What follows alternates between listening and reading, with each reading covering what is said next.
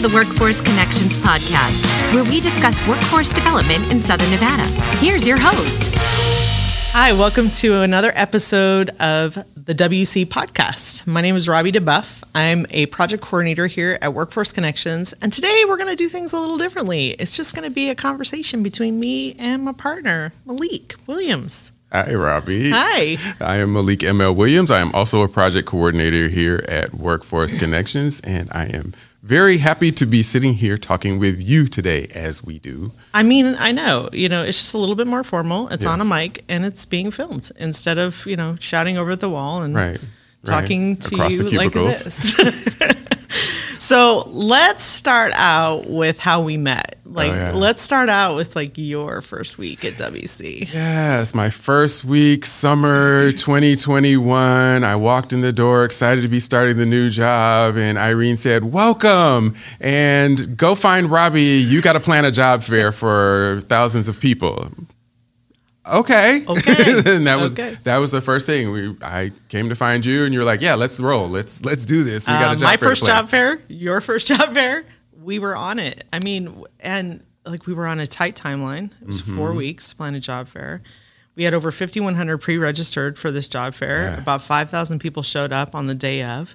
It was extraordinary. It was the first job fair, first in person job fair after the pandemic. Like we Mm-hmm. were just like on fire, but it was it was crazy how much work it was. And neither one of us were pros. Both of us novices. Yeah, we were doing as uh, as Irene Bustamante Adams, our deputy director, says, we were building the plane as we were flying it. And oh my goodness, I would much rather have a full plane before I fly than Yeah, well. building it as we go.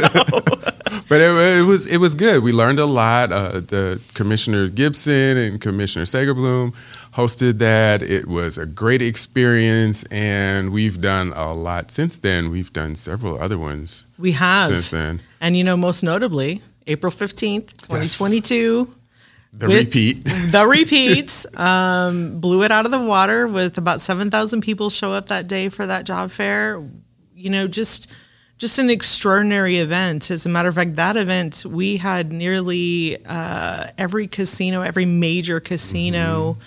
Um, system have it on their billboards, uh, their electronic billboards. I mean, everywhere we looked, driving around town, we saw spring job fair. Yeah. It was crazy. It was just a lot of work, but very, very hopeful. Yes, yes. A lot of people came out. I, I think we were concerned too. We weren't sure a year later or almost a year later how many people were still going to be out there, how many people were going to be looking for employment. And with over 100 employers coming, looking for people to fill those slots, we didn't know how it was going to go. And it exceeded expectations and actually did. beat the record that we set the first time. So that was pretty amazing. Yeah. So let's kind of talk about where we're going with job fairs. Yes, yes. So we we've had these huge job fairs, and some people may know that we're now working on what's known as industry sector partnerships, where we are really focusing on working with employers in specific in-demand industries here in Southern Nevada.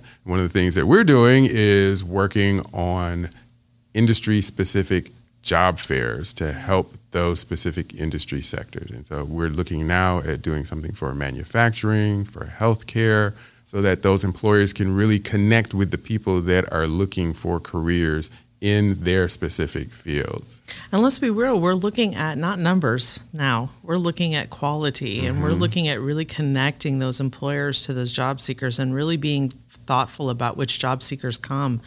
Um, and just making sure that you know it's it's that's definitely a more boutique kind of intimate feel and and just it'll be really nice for the manufacturers hopefully that's the first one i mean i think that's the one we're targeting first um, so it'll be a lot of fun Yeah, absolutely. You know, you know, we're we're talking about this stuff that we did when we first met, but we didn't talk about how we got here in the first place. So let's rewind just Rewind. a little bit. For you, I know you're you're a librarian. You've worked in multiple library mm-hmm. systems. How did you get from there to here? Well, you know, I've been a librarian since 2007 by degree, and I've worked in public libraries and in state libraries. And when I was at the state library was when the WIOA law first passed in 2015, and my state librarian, WIOA, Workforce Innovation Opportunity. Act, for anyone who didn't know, um, and my state librarian called me in that day, and she's like, "Robbie, did you see what bill just passed today?" I said, "Uh, no, I'm too busy doing other things. I don't got time to watch the feds." And she goes, "No, you have to look at this. In the second paragraph, it calls specifically out public libraries." And I go, "Okay, okay, what does that mean?" She goes, "We need to figure it out." And really, you know, while I didn't figure it out in the state library, the first public library I went back to after my stint in state libraries was the Clark County Library, which had a one stop in it. And then the next one had a one stop in it. So librarians have done workforce development for a very long time. So it's a pretty natural fit to kind of really target the libraries, but librarians have a feel for that service, that kind of customer service, and that kind of delivery of those basic career services. So it was a pretty natural fit for me. Um, talk about you, because you you came from CSN, mm-hmm. and I think you were doing a little bit of workforce development, right? A little bit. I was in the Division of Workforce and Economic Development at College of Southern Nevada, so DWED Nice. as we called it. I did a few different things while I was there. I worked in the assessment center. I worked as the continuing education coordinator there. One of the things that I got involved with while I was at CSN was the work ready communities because doing assessments and doing a work keys assessment for Wow. people there, I naturally got involved in the ACT work ready communities, and that's kind of how I met some of the folks here as the Work Ready Communities Initiative got started here in Southern Nevada, and Workforce Connections was leading it. And so I was coming to meetings and meeting people.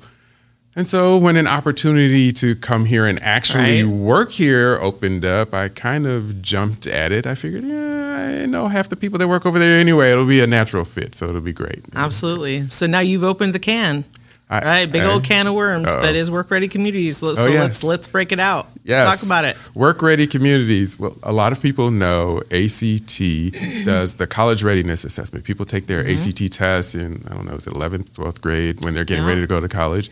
But ACT also has a work readiness assessment called Work Keys that measures foundational work readiness skills.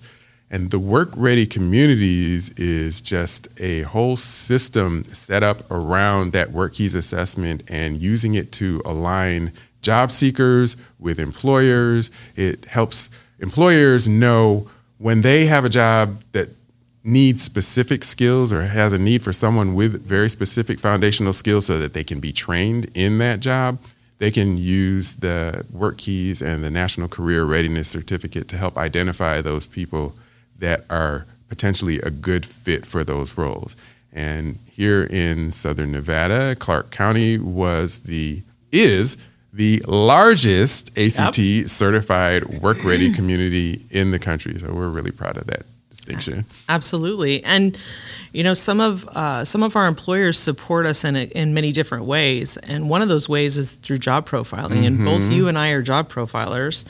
Wait, wait, wait. Now you opened up that can of worms. So, so why don't you talk a little bit about what is job profiling? What does that mean? Got to explain that a little bit, don't we? Uh, Got to unpack that. Uh, so, job profiling is working with an employer to take a position and break it down into the basic tasks of that position. You know, you're not going to get all the tasks, but most of the tasks. And then taking those tasks and, addre- and assigning them or associating them with a particular skill and then assessing the level of that skill that's needed for that task at entry and then at you know at success for that for that individual that job seeker. And and then it's relating that back to that NCRC that work keys assessment and really just determining do you do you need uh, you know work keys is, is tested at a bronze silver gold and platinum. Do you need a platinum to be a customer service rep? Probably not. Do you need a bronze to be can you have a bronze and be an hvac tech?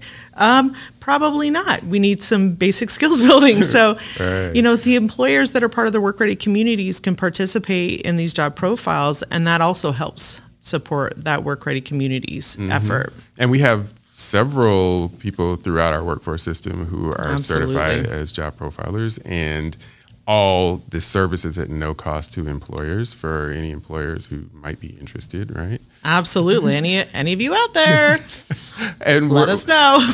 We're also expanding, though. We started, we, we, we talked about Clark County being the largest work ready community, the largest certified county in the country. Yeah. But we're going beyond Clark County now. So uh, why don't you talk a little bit about that? Where else are we going? We are we are going to the rurals. So we we've really um, been working been working for some time with Lincoln Nye and Esmeralda, which is part of our local workforce development area. Um, but we've also expanded out into uh, into the rest of the state with Washoe and um, several other counties up north.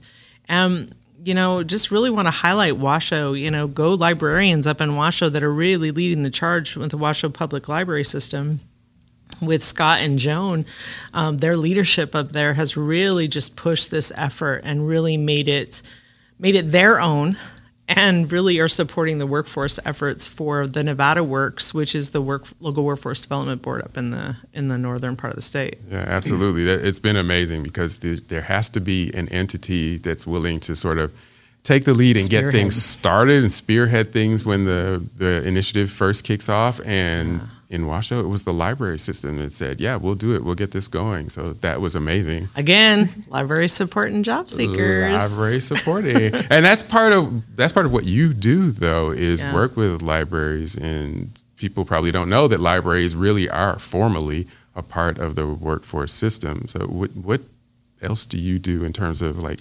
bringing libraries and other partners into the system? Absolutely. You know, my primary role at Workforce Connections is system integration. So I'm always looking for opportunities to connect partners more meaningfully to make sure that they understand the roles and services that each other provide. They understand how to access that. Um, as well as really looking for where we need to be, where we are, and how we need to, uh, you know, further integrate in where we are. Um, so we have a lot of locations in libraries. You know, how do we, how are we more impactful to those customers that come into libraries every day?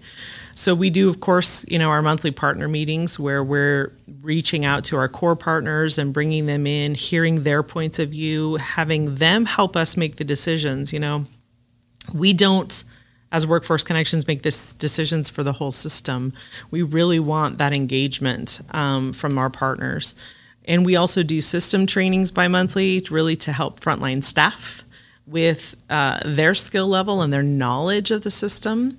Uh, and then really we're excited this year we're going to bring back our summit. Uh, we haven't had one since 2019 you know go post-pandemic In a minute, yeah. so we're really excited um, to have a summit again and just get people engaged and meeting face to face. You know, you and I work face to face, and we have a really great relationship. But if you're only on the phone with each other, gosh, that's that's tough sometimes. Right, right. And I'm looking forward to it because I've never had a chance to attend one of the summits. So I I'm know. looking forward to participating. Super exciting. The last one I went to was in 2019, which was the last one. It was I thought it was fantastic. Um, talk a little bit about how you support system integration because you really do as well, but it's it's more focused on a particular service. Yes, yes. So whereas you're looking at the whole system and working with all our partners, I work with our partners a little differently, specifically looking at business engagement and employer services.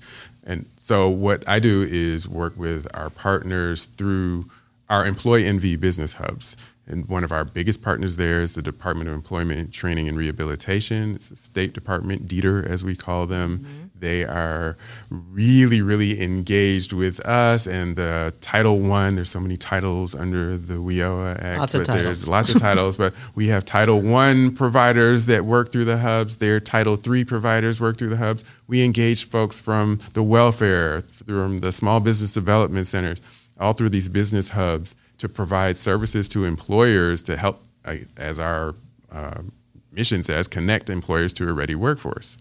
And so another thing we do is we really just, like you said, get that face time. We have Yeah. monthly meetings with all the business facing staff throughout our workforce system from a bunch of different agencies and organizations, just so they get a chance to get together, share stories, share best practices, help each other work through challenges, and really just get a chance to get to know each other so that as things come up, as we're looking at doing referrals, as we're looking at collaborating, and really focusing on creating an integrated business services system here in Southern Nevada, the people know each other and we'll be more willing to pick up that phone and call each other. And if an employer comes to one partner, they know they're getting connected to the whole system, not that they have to go from place to place to place to place to get a different piece of a service here and a piece of a service there. So that's the goal. Yeah, it really is interesting. We're all focused on connections here, whether it's mm connecting job seekers to employers or whether it's connecting our partners to each other or whether it's just connecting each other to each other so that we really understand and can really help our clients. Is there anything we missed that we haven't chatted about? I don't think so. I, I mean, I'm sure that there is, but I don't know that anyone wants to know about keys or access or anything like that. Right. We won't get into too many yeah. details. Yeah. So. That that would be too much, right? yeah. yeah. All right. Well, we want to thank you guys for joining us for the WC podcast. Until next time, bye.